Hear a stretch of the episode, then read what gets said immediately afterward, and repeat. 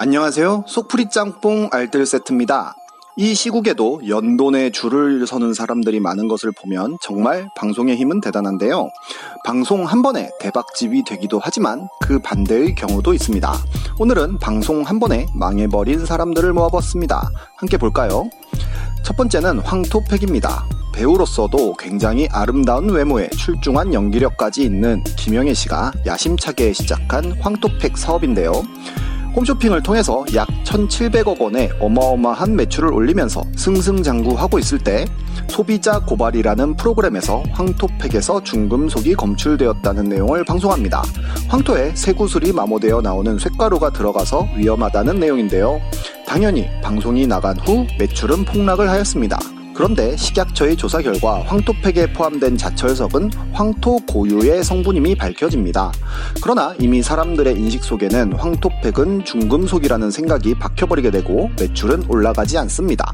소송 끝에 1억 원을 김명애 측에 지급하라는 판결이 나긴 했지만 이미 매출 폭락으로 인한 경영 악화로 우울증까지 생겨버린 김영애 씨는 췌장암에 걸리게 되고 2017년 결국 세상을 떠나버립니다. 두 번째는 벌집 아이스크림입니다. 말 그대로 아이스크림에 벌집 조각을 넣어 뭔가 건강한 단맛을 선사했던 음식인데요. 신드롬을 일으키면서 엄청나게 많은 아이스크림집이 생겨납니다.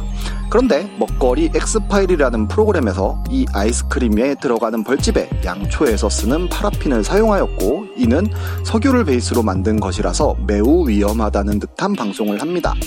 방송 이후 역시 사람들은 아이스크림을 먹으러 가지 않았고 거의 전멸하다시피 벌집 아이스크림집은 사라집니다. 그런데 파라핀을 사용하지 않는 벌집 아이스크림집들이 훨씬 더 많았었습니다. 이런 집들도 같이 망해버린 건데요. 더 나아가서 방송에서 굉장히 위험하다는 듯이 이야기했던 파라핀이라는 것 역시도 FDA로부터 식품으로 사용하도록 승인된 재료로 알약의 캡슐, 치즈, 버터 등에도 들어가는 것으로 사실 인체에 무해한 것 으로 밝혀져 더 허무한 충격을 주었습니다. 세 번째는 대만 카스테라입니다. 영화 기생충에서도 언급될 정도로 망한 소상공인의 상징 같은 먹거리인데요.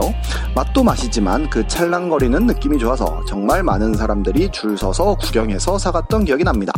그런데 역시 먹거리 엑스파일이라는 곳에서 대량의 식용유를 사용하고 있다고 고발을 하면서 그 많던 발길이 끊겨버렸는데요. 빵에 대해서 모르던 사람들이 보기엔 버터가 아닌 식용유를 사용했다고 하니 뭔가 굉장히 나쁜 음식처럼 보였을 것 같긴 합니다.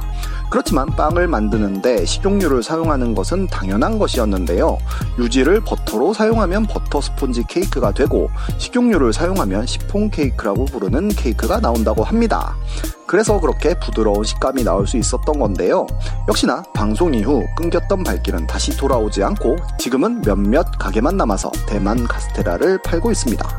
정말 방송의 힘은 무섭습니다. 지금까지 소프리 짬뽕 알뜰 세트였습니다.